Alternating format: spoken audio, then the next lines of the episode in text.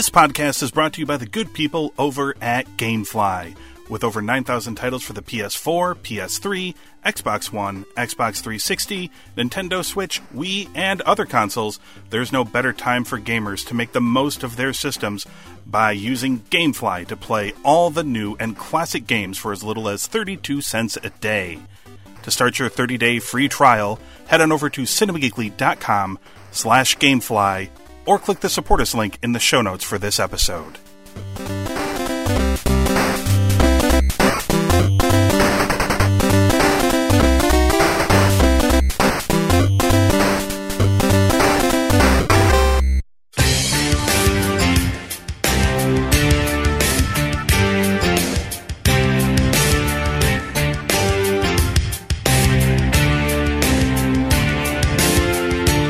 Listening to a podcast from the Cinema Geekly Podcast Network. We're the geeks you deserve and the ones you need right now.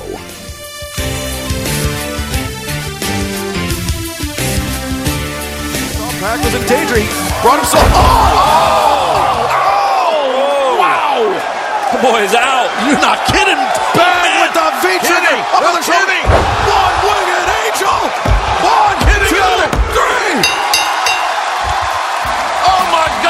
Victory this main event. The elite are clawing and fighting their way back to where they feel they need to be. We heard at the top of the show the Elite basically saying in that awesome video package that tonight is a defining moment. Well, they kicked off, and there's Cody now with the rest of the members of the Elite. They kicked off 2020 in a perfect way.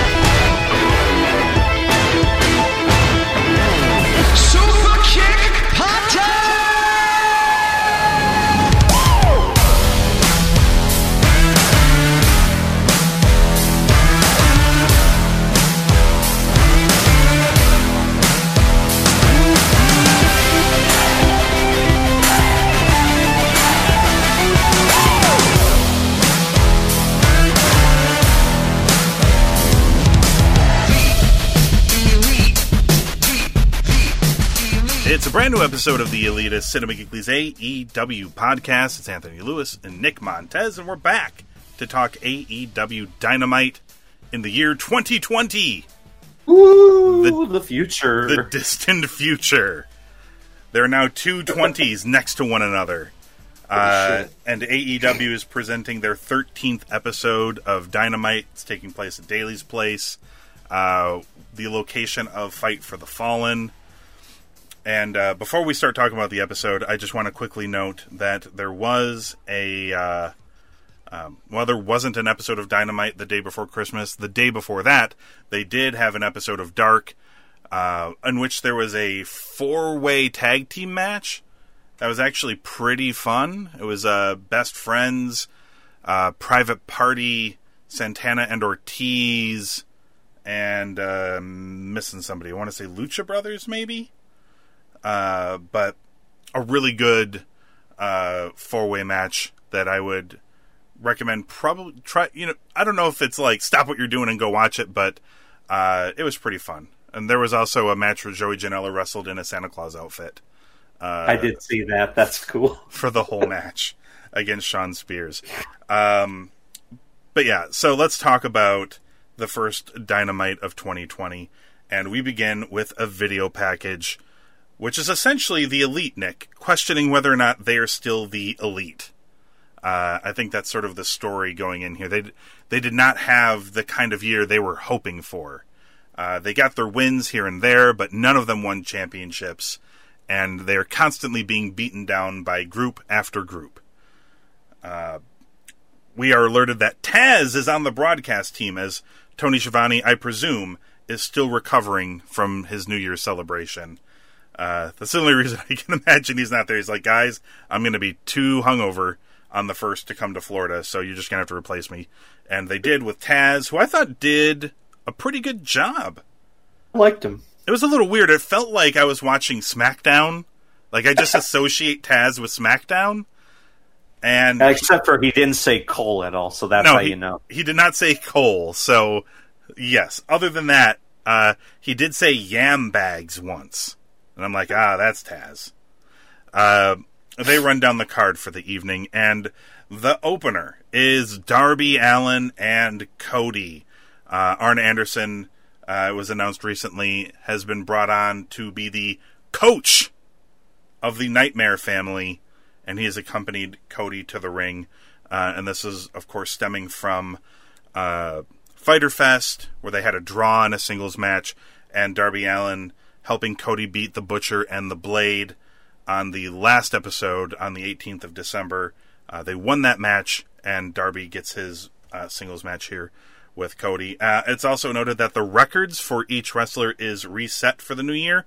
Uh, they will obviously keep their tally. Oftentimes tonight they showed uh, AEW career records for everybody who came out, but starting uh, on this day, everybody starts fresh, like a essentially like a brand new season.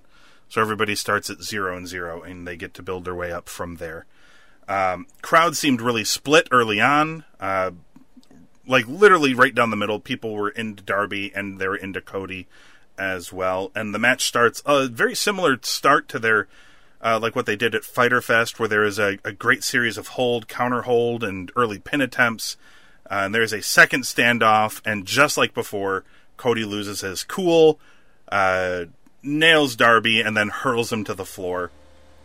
Uh, Darby sweeps him on the apron, and uh, after Cody's landing, he's selling his arm, so Darby starts to work on that. He re- then removes a turnbuckle pad, which the crowd seemed upset about. Nick, I, I don't think they wanted their their babyface here to to be cheating, but uh, Darby doesn't strike me as a like an all good babyface. Like I, he's uh, he's got like those uh, like Dungeons and Dragons uh, character specifics to him, where he's like a chaotic good. You know what I mean? So he, he's good. I was like shocked that they um that they turned on him for that so much. Like, yeah, they were not happy. They, dude, they were so mad. I wrote that in my notes. I was like, that that's impressive that he got them like that riled up just taking off the corner pad. Yes. Um, so he removes this buckle. Darby, I wrote here, just tried some fancy footwork, but eats a snap power slam. Uh, Cody hits the Cody cutter, and then hits Darby with a reverse superplex for a two and then we get a picture-in-picture break uh, in which Cody is in control until Darby hits an awesome avalanche code red for a two. He hits this right before they come back from break, so there was no audio for this, but they did show a replay with audio, so that's good. Uh, Darby hits the over-the-top stunner, goes for the coffin drop, but Cody rolls to the apron, so Darby just gives him a coffin drop on the apron, and it hits. Uh, he goes for the Cody cutter again, but it is uh, sidestepped. Uh, he goes for the over the top stunner, but this time Cody catches him and hits him with a crossroads, but only gets a two. Uh, Cody then goes charging at Darby, but he moves out of the way and he goes right into the empty buckle. And he goes for the coffin drop again, but then head coach Arn Anderson gets up on the apron and points to his knee. Pick up your knees, Cody, he says. And as Darby goes flying backwards for the coffin drop, Cody listens to the game plan, raises his knees, and Darby lands right on Cody's knees, and he schoolboys Darby and gets the win. What did you think of the opener, Nick? Awesome way to start off the year. I was mm-hmm.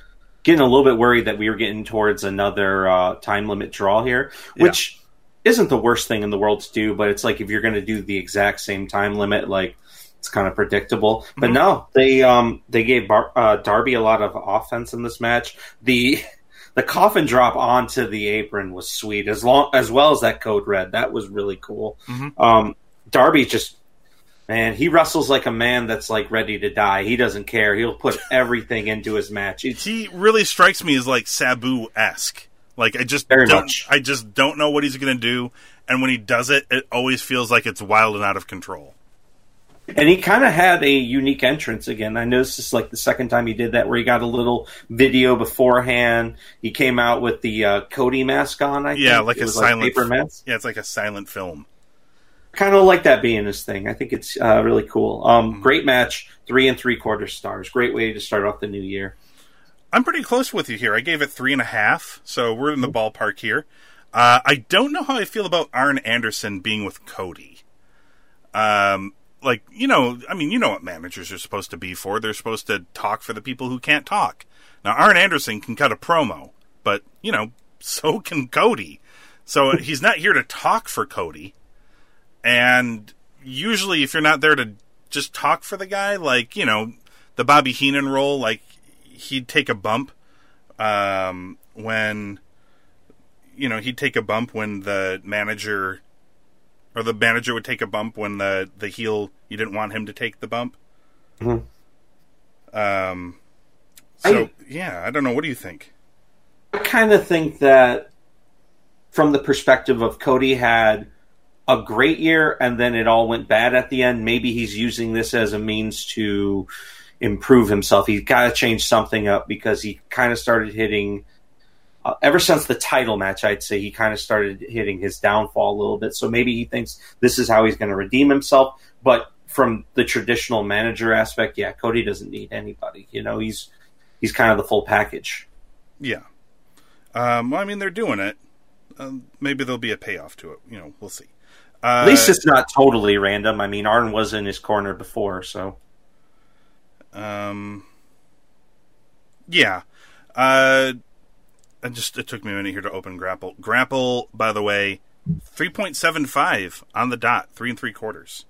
eh, Uh, let me see here. What do we got next? Uh, after that, uh, Jenn Decker's backstage with SCU. Scorpio Sky says uh, neither the Dark Order nor Santana and Ortiz are going to stop them in 2020. Calls the Dark Order spooky perverts. Uh, Sammy Guevara pops in and says, "Nope, uh, Santana and Ortiz will stop you." Calls Christopher Daniels old. Christopher Daniels challenges him to a match next week. This is all right, I guess. OMD. I like there was a a, a much quieter because like when Sammy Guevara comes in and he's like, uh, "They are gonna, I, I think they are gonna beat you," and Frankie Kazarian gave a very much more restrained "Do ya?" Uh, have you seen the "Do ya" skit? Oh, I have. Do you, have you heard? So have you watched the the the wrestlers getting room service thing where he tells the story about where that came, where that came from? Yeah, with Bob Holly, right? Oh my god! Like I like your theme music. Do ya? That's such an awesome story. Uh, and that he's just constantly doing this now is is really funny. Um, uh, let me see here. Uh, up next, Fatal Four Way for the Women's Championship. Uh, it's Riho defending against Britt Baker, Nyla Rose, and Hikaru Shida. Now, this was supposed to be the Kris Statlander match. Uh, for reasons inexplicable to anyone at this point, she did have bookings that AEW, for one reason or another, I guess, did not know about for New Year's Day. And uh, once they did find out about them, they let her honor them and are going to give her her championship match next week. So that was cool. Uh, Okay. But they did promise a championship match for this week. So they did a four way match with the numbers two, three, and four contenders uh, challenging Riho. So I think that was a good make good. Uh, Nyla Rose attacks everybody before the introductions, and then chaos ensues. There's fighting everywhere. Riho hits a crossbody uh, to Britt Baker on the outside that goes into a picture and picture break. And during the break, Nyla is basically wrecking shop on everybody. Uh, coming back from the break, Shida gives Nyla a backdrop, which the crowd was very impressed with. Uh, but Nyla comes back, slings her up on the ropes, hits a flying guillotine knee, and then gives her a senton off the apron through a table to the outside.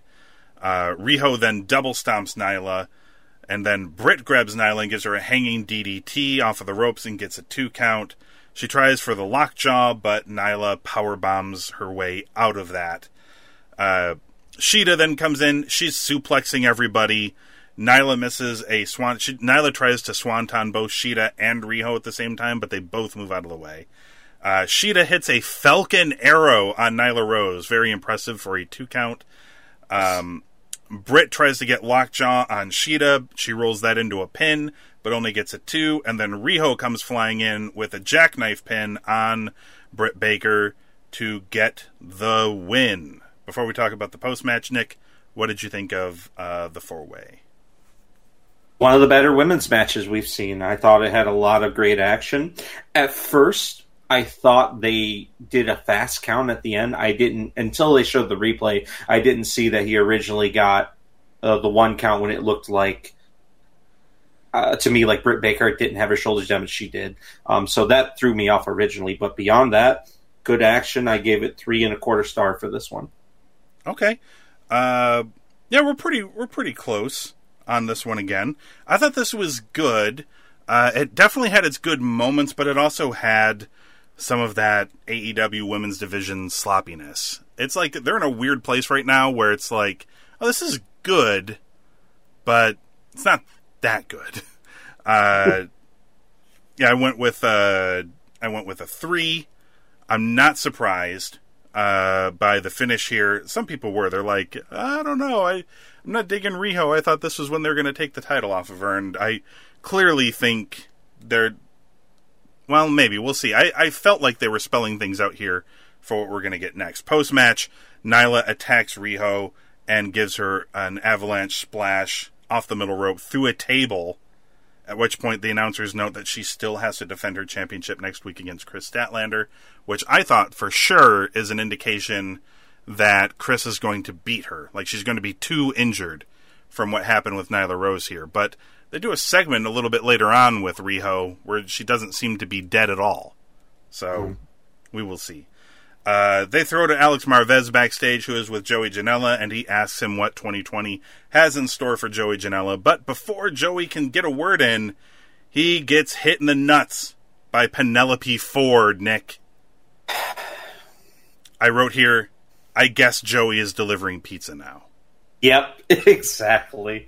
Uh, well, I. He, he did very clearly come out and say, like, what he said. He's like, you know, do you want to do this storyline? And he's like, I'd rather go back to delivering pizzas. And it looked like they weren't going to do it, and now they're doing it. And you know, geez, uh, you don't want to read the Twitter banter between Penelope Ford and Joey Janela on this because they're just oh, yeah. talking. They're just talking about dicks they are. It's not even fun like when it was Trent and uh, yes and Hangman Page. It's it's no. I'm maybe he's bummed about it. Maybe it's one of those things where he's like, I don't want to do it, but they want me to do it, and I want to be a team player. So who knows? Mm-hmm. Uh, time for some theories, Nick.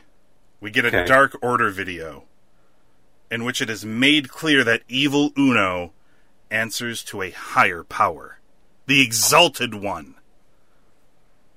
and there's some theorizing going around here about who the Exalted One is. So it's clear that the Exalted One, who's clearly the head of the table of the Dark Order, mm-hmm. ordered this hit on the Elite because he's like, "We did as you asked, Exalted One." You know, I think Ooh. that there's really only a couple people who the Exalted One could be. Yep. Now, there's I think there's really only three people who who this could be, and okay, I, think, I think only one of them is awesome. One of them could be fun, and the other one would make sense, but wouldn't be like, you know, this will turn it around for Dark Order. Uh, which one would you like to hear first? The fun one, the gr- the idea that I think makes the most sense, or the one that would make sense but wouldn't light the world on fire? I want to hear the last one because I have three also, so I'm curious to see. Okay. Well, the one said. the one that the one that would make some sense but wouldn't light the world on fire would be Brandon Cutler. Uh, mm. Because obviously he is tied into the elite very much. He's supposed to be best friends with them, but he is a loser in AEW. He is also constantly referred to as like a charity hire. Like there's reasons that he could resent the elite for sure. And if you really want to get wacky, he's clearly into D and D stuff. Like it's all over his gear, all over his Titantron and his music and everything. And this Dark Order thing totally feels like, you know, Brandon Cutler rolled an eight and he forms the Dark Order. Uh, like totally could happen. Yes. Now, uh, the other one, this just came from like talk about a contract running up and it came from the fact that this person, when when Evil Uno was done talking to him, he said one word. Do you remember what the word is, Nick, that he used? No. He said wonderful. And that had people thinking it's Matt Hardy, like broken Matt Hardy, which by the way he would own the copyrights to. He owns Broken Matt, like so much so that they just did Woken Matt in WWE. So he could do Broken Matt Hardy as the head of the Dark Order. Uh, and they could do something fun with that. Uh, and of course, he's a big name, but you know he's a WWE guy, and he can't really go that well in the ring anymore. Um, I want to hear I want to hear your couple of guys because I think there's one that's pretty obvious of what what people are thinking, but I want to hear who you thought. So the one that I thought, besides the obvious one, was um, Brodie Lee. Oh Um, yeah, that could be I- Brodie. Yeah, I, I don't think it would happen this soon because I'm pretty sure he still has a while to go before he can wrestle. But you could build it up over weeks. It's possible. Yeah, and whoever Um, recorded this doesn't have to be the guy who actually recorded it because it was a voice modulation and everything. It could be literally they left this open so it could be anybody hypothetically. It could be a Ric Flair situation again, like with the Black Scorpion. yeah,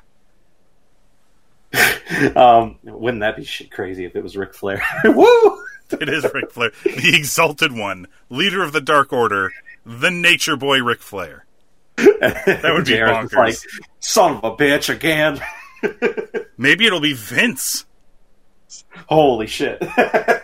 It was me, Omega. It was me all along. And James Ross is there. He could do. Ah, son of a bitch. When you said that for a second, I thought you almost meant Vince Russo because you were kind of throwing a little bit of an accent into it.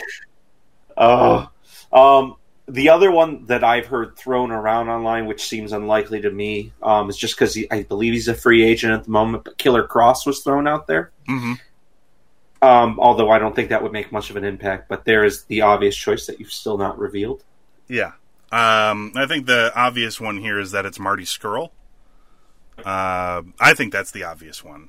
Uh, I think a lot of people would expect him to come in as a babyface, obviously, and you know they're silly if they don't think he's going to come in as a babyface. But you know, his best friends like left him. They went and formed their own company. They left him behind for like a year, uh, or a year or more, and he could be very bitter about this. And this is Dark Order is not that far removed from like Villain Enterprises, uh, or whatever. I mean, it'd make perfect sense if it was Marty, and that's how they uh, introduced him. So that's possible. You know, either that or it's Jim Cornette. It's uh, I I- maybe they'll hire Cornette and bring him in. Uh, he's too busy suing uh, garbage wrestlers, you know. He's too busy suing G Raver over his clownette shirt and his his fuck Jim Cornette shirt. Um. Anyway, that's we spent too much time on that. Let's let's go back to the ring. Trent and John Moxley uh, in a singles match. Orange Cassidy gets a huge reaction. Like Trent came, Trent came out, they were polite. They're like, "Woo!" Chuck Taylor came out, they're like, "Woo!" And then Orange Cassidy comes out, and they're like, "Wah!" Uh, it's unbelievable that Orange Cassidy is getting these reactions. But then so did John Moxley. He got a huge reaction as well. Um, they start out wrestling traditional style, but it soon makes way to hard hitting. Uh, and then Mox hangs up Trent on the ropes, uh, which lands him hard on the ramp, heading into a picture in picture break, which uh, Moxley controls Trent throughout that break. Uh, coming back from the break, uh, Trent hits a spear on the floor to start his comeback. Hard tornado DDT in the ring for a two, but Moxley comes right back with the regal knee and a facebuster for a two count. The both men's trade lariats. At which point, Orange Cassidy gets into the ring to run interference. He puts his hands in his pockets. John Moxley very angrily puts his hands in his pockets. And at this point, Orange Cassidy, I can't tell if this was Orange Cassidy being like, uh, I've run my interference and now I will leave, or if it was Moxley putting his hands in his pockets and he's like, I I concede this battle to you, sir, and he turns away. like I couldn't tell which it was. Uh, but Moxley turned around and ate a sexy Chucky knee. Uh, and Trent gives him a pile driver for a big two. Um, the match continues as they spill it onto the ramp, and Moxley hits a paradigm shift on the ramp, tosses him back into the ring, gives him an elevated paradigm shift in the ring for the win. I thought this was a lot of fun. Yeah, it was. That elevated paradigm shift was brutal. He just freaking lawn darted him on his head. It was crazy. Mm-hmm. Oh man. Yeah, it was it was great shit. I loved it. Um all the interaction with Orange Cassidy and the best friends, it was yeah. It was fun stuff. It you know, JR really kept screwing up in this match because I think he referred to Trent more than one time. He called him Beretta on accident. Oh yeah, and it was he, like he's not Beretta anymore. Yeah, yeah. It surprises me that he he does that, but he he remembers not to say Ambrose. Um, yes. Well, weirdly enough, which, in New Japan, his name is Beretta. Yep. And not Trent. That's weird. I guess you can go with one, but not the other. Yes. Um, not at the same time. Uh, oh, no, no, not at the same time. Otherwise, you're going to get sued. Yep. Um, but I gave this one three stars. I thought it was a solid match. I liked it a lot. Um, yeah, that especially that ending. I thought that was sweet. I was like, mm-hmm. his poor head. Uh, I like this more than Grapple and you. I gave it three and a half. I thought mm-hmm. this was real good uh, just like the first match. And uh, Grapple went 3.3. So a little bit okay. under me. A little bit over you, but a little bit under me. Uh, after this win, Sammy Guevara is strolling through the crowd on the microphone, says he sees why John Moxley does this. This is awesome. He takes drinks from fans, takes their popcorn. He's like, oh, there's so many perks to coming to the ring like this. I, I totally get why you do it. It makes sense. Uh, he says that he he really upset a fan too. I think I saw a fan get mad when he grabbed for his stuff. He's like, "What the hell?" Yes.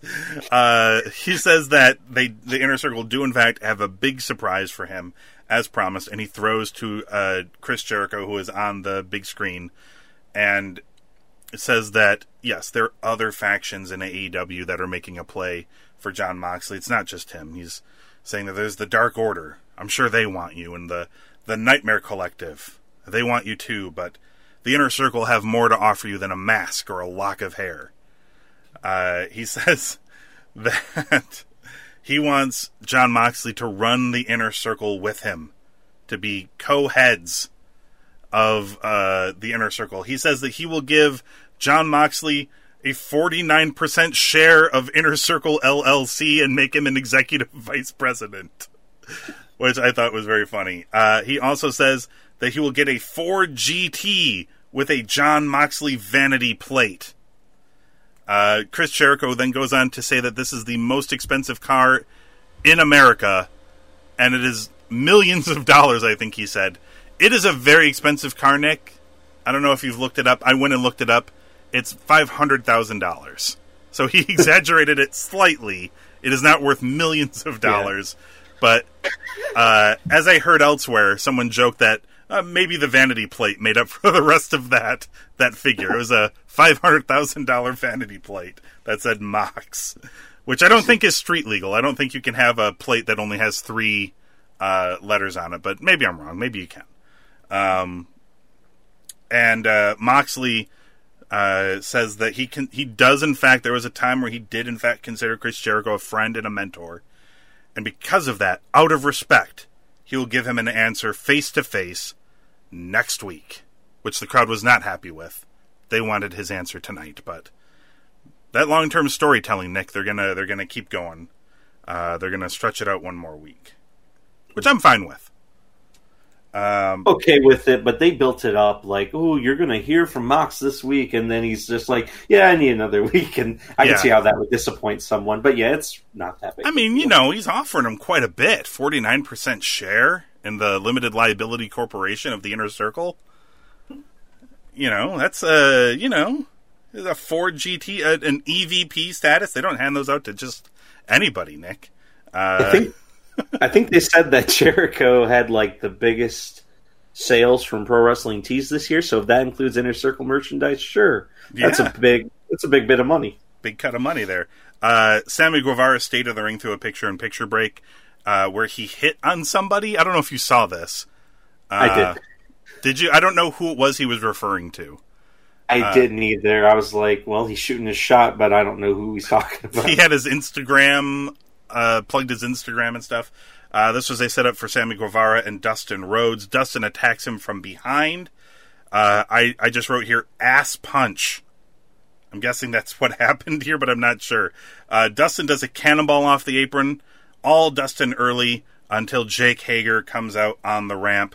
Uh, he power slams Sammy on the floor, and then Hager distracts, and Sammy hits a baseball slide to take control, going into a picture in picture break, and Sammy takes control that whole picture in picture break. Uh, back from the break, Dustin makes a comeback, but gets cut off by Sammy, who hits a running shooting star for a two count. Uh, they then fight off onto the apron, where Goldust hits Sammy Guevara with an apron Canadian destroyer, and Sammy Guevara's neck did not land in the the nicest of positions. This was gross, but Yes. al- also awesome because, like, what is this?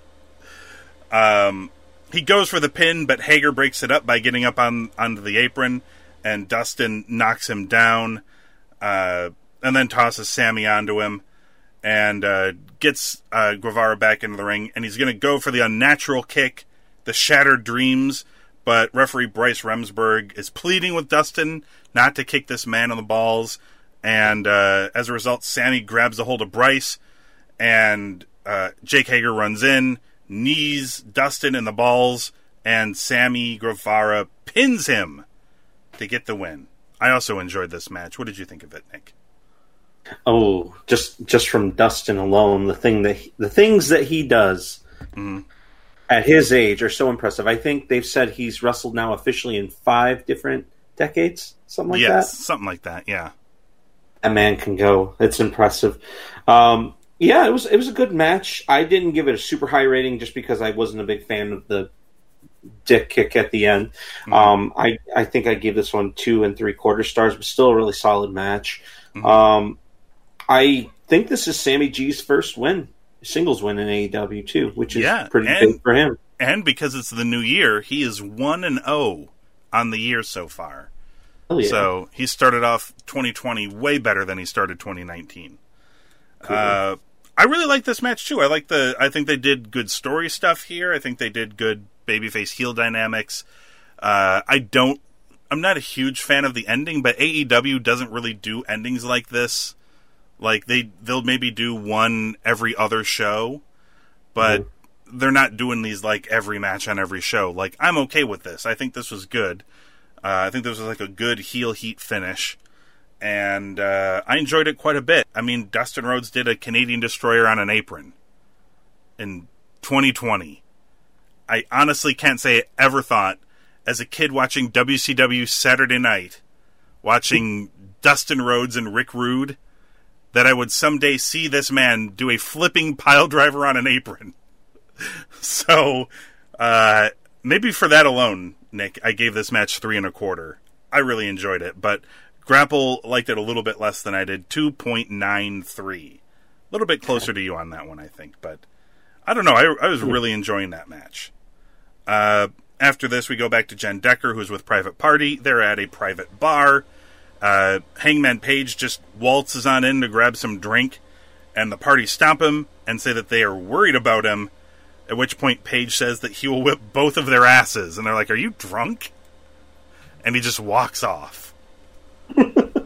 uh, MJF, uh, what do you think about this drunk Hangman thing? I think he's got to be turning heel, right? Because this is not not a great look for him as a babyface. oh, so- definitely. He's got to be turning at some point.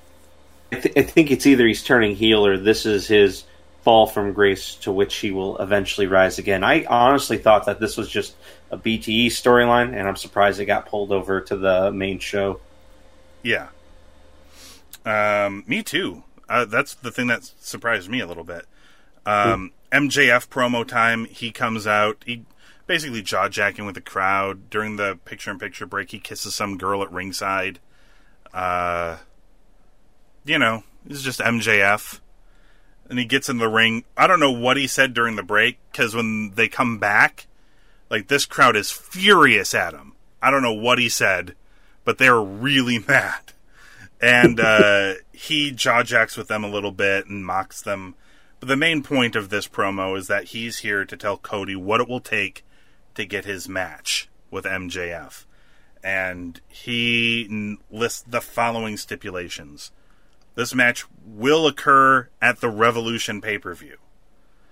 He says prior to this pay per view event, no one, he says Cody cannot touch him before this match, no matter what he does. And he's like, and I'm going to do stuff.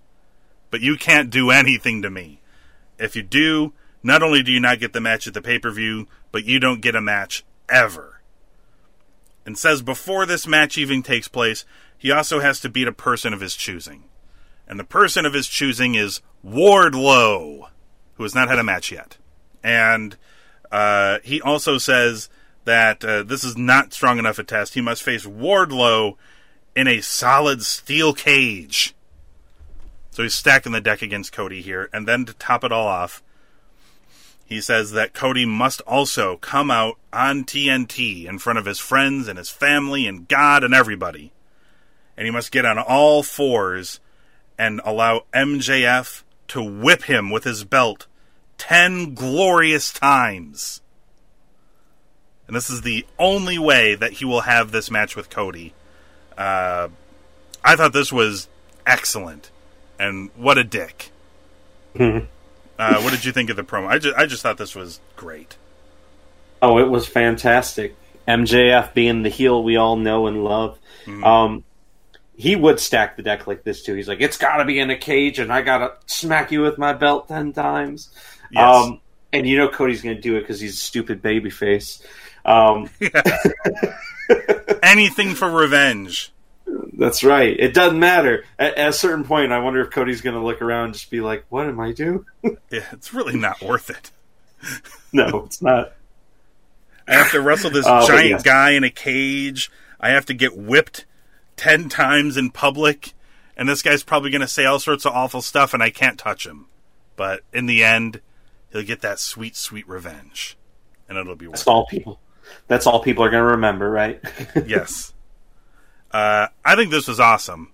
This was like good. Like nobody, nobody cuts promos like this in in like anywhere really, but you know, not in WWE especially. Like heels don't act this heelish. Like this is a very dick heel thing to do. Like you know, I don't even know what heels in WWE do, but they certainly don't do stuff like this. Like this is just like above and beyond overkill stacking the deck. Like, you need to beat this monster. You need to beat him in a cage. I need to be able to say whatever I want to you, and you can't touch me until the till the match. And also, I want to be able to publicly humiliate you. And these are all things you must do before I will allow you to wrestle me in a match. It's such overkill, and I think it's great. Uh, MJF is awesome. Uh, we get a recap of the Jungle Boy Chris Jericho match, and then we go to Jenn Decker, who is with the Jurassic Express. Uh, Jungle Boy says that 2020 will be a big year for them. Uh, Marko Stunt then tries to awkwardly hug Jenn Decker, which I was then informed was based off of the story, again, that Marko Stunt told in their uh, Getting Room Service with Wrestlers series about how he tried to hug Cody at an airport once, and it was very awkward, and they recreated it here, and it flew over my head and I had heard the story. It wasn't until somebody pointed it out. I'm like, okay, that's maybe a little too obscure because he came off like a really weird creep. Uh, and then they started blasting music while Luchasaurus was trying to say something. Uh, I think he said "Life finds a way," which would have been much funnier if I was able to hear it and they weren't blasting music over it. They gave him the hook, Nick, like they're at the Oscars and their speech was going on too long. They started playing him off the stage. Um, drunk Hangman Page comes out to the booth. His uh, chyron at the bottom of the screen read "has been drinking all day" or something along the lines of like something along the line. It's like has been drinking, uh, Yep. something like that. That was it exactly. I wrote that down. Has been drinking. that's his. That's what's been going on with him lately. uh, they promote next week, uh, and then they cut back to Riho's with Na- Michael Nakazawa, who is interrupted by Britt Baker, who must be turning heel, Nick, because she came in here and was so pissed that she can't beat Riho. She's like, look, thanks for showing up. You're never here.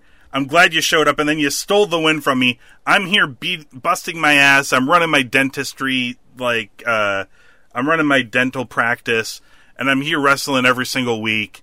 And then you just come in here and steal the win from me. And it's like, dude, just showing up doesn't mean you're going to be the champion. She beat you.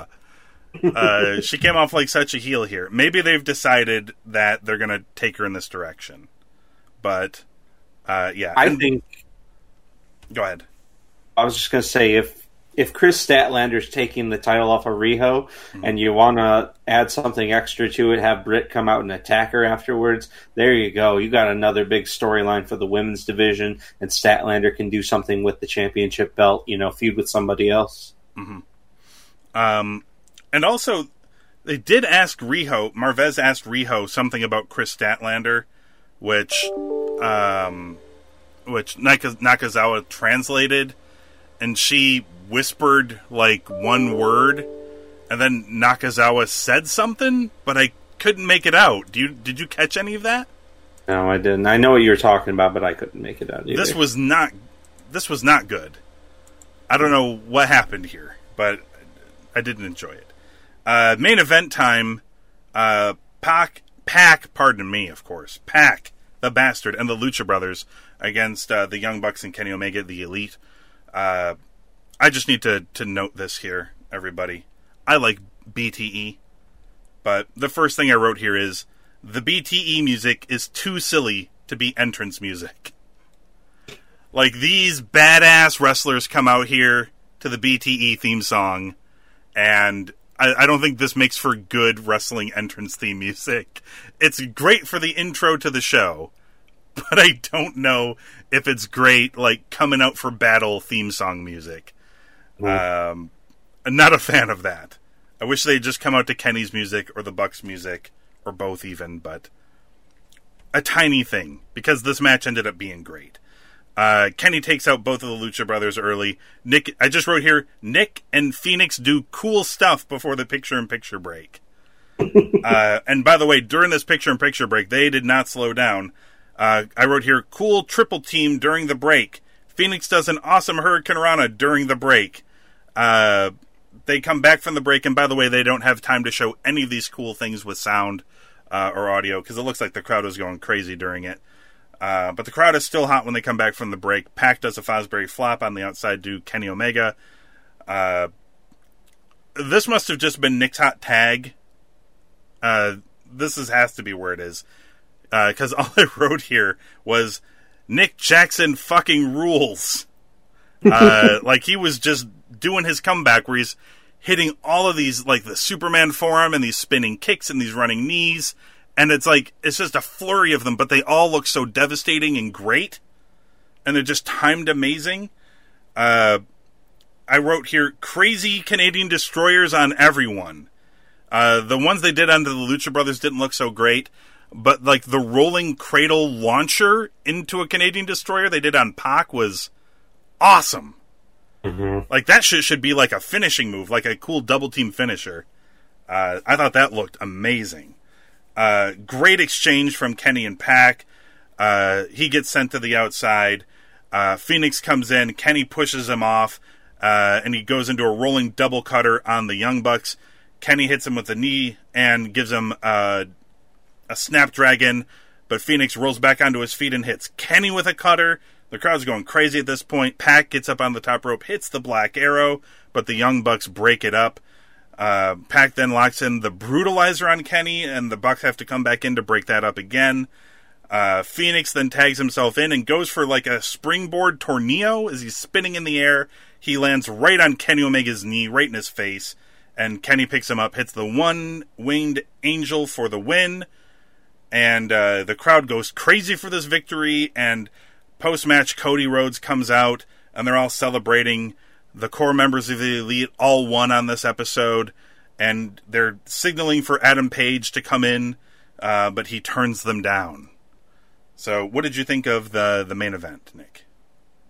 An amazing main event. Just mm-hmm these guys are the best in the world. Yeah. All six of them, truly, like just so good, great, great stuff.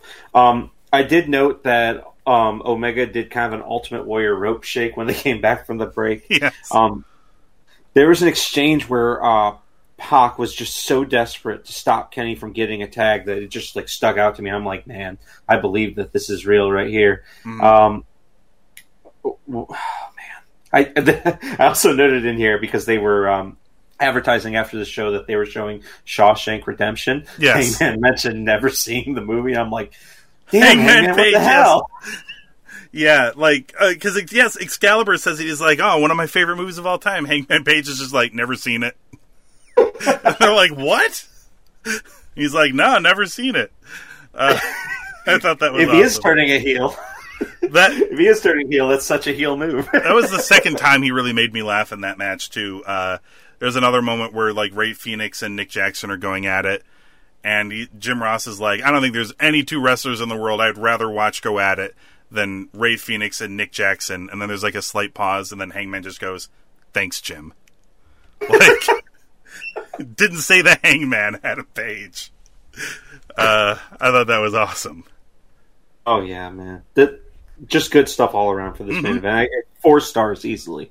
Yep. Uh, I thought this was great. Uh, this is, I think, the best that Kenny and the Bucks have looked in quite a while. They all seemed very refreshed. Pac is awesome as always. Um, Lucha Brothers, weirdly enough for me, like they seem like the more I see them on TV, like they don't seem as crisp as I remember them always being.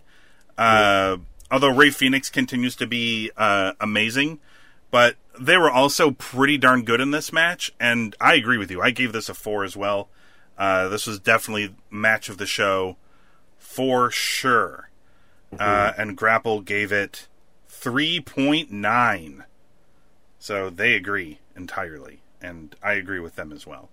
Uh, so yeah, a great show, a great comeback from the December 18th show, which I think we both thought was like an, a, a good episode, but had its had its problems.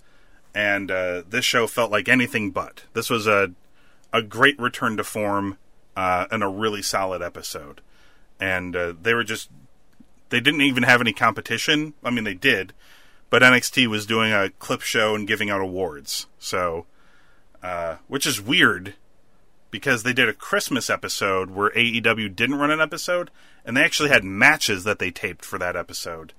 So that's weird. I'm I'm I'm not sure why they didn't do the matches on this episode, but they didn't. That was last week. So there's like a weird uh, confluence of like the NXT AEW wars.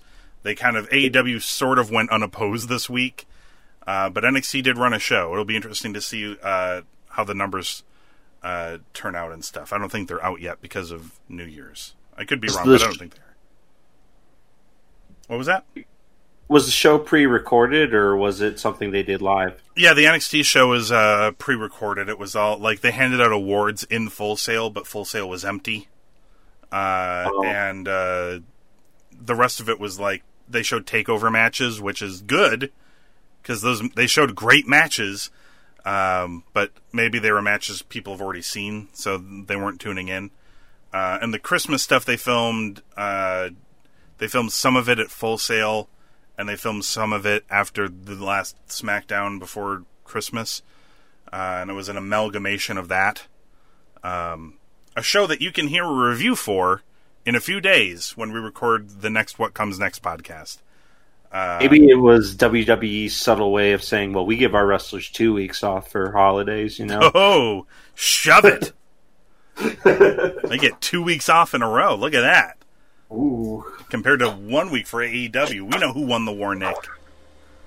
Uh, but yeah, this was a this was a really good episode, and uh, yeah, I, I watched the the Christmas NXT. I guess when it comes time on the on the next NXT podcast, I will probably choose between what show is better, this episode of AEW or the Christmas episode of NXT, since the uh, the January first episode will have no matches really to uh, speak of. I mean, I'm not going to go back and be like, you know, we talked about the takeover matches when they happened, so uh, Right. no need to re go over those again. Uh, but yeah, a solid episode, a good start to the new year. I'd say. Uh, also, we should note that the Revolution pay per view for the Wintrust Arena is sold out, so that's a good sign as well. It's not, um, it's not as huge an arena as I don't think it's quite as big as like Sears Center is, uh, but it's also not tiny either. So I think that's a good sign that they're able to to sell out their pay per view. They haven't had a sellout since uh, whatever it was their third week of TV or their fourth week of TV or something like that. So uh, nice to see them uh, get the sellout. And I think they got like a near sellout maybe for full gear or something like that, but they didn't get like a full sellout. So good to hear uh, that they're doing uh, well in the ticket sale department. Good for the health of the business, I say. Uh, sure. So that's a wrap for this week's episode. Uh, head on over to cinemageekly.com where you can check out the archives of the show. And of course, you can find us on Apple Podcasts, Google Play, Stitcher, Spotify.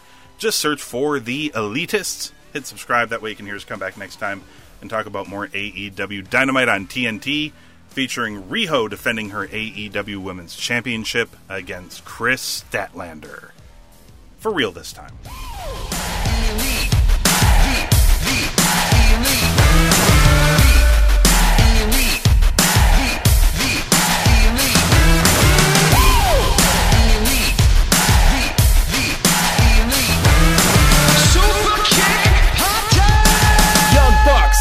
We're killing the business.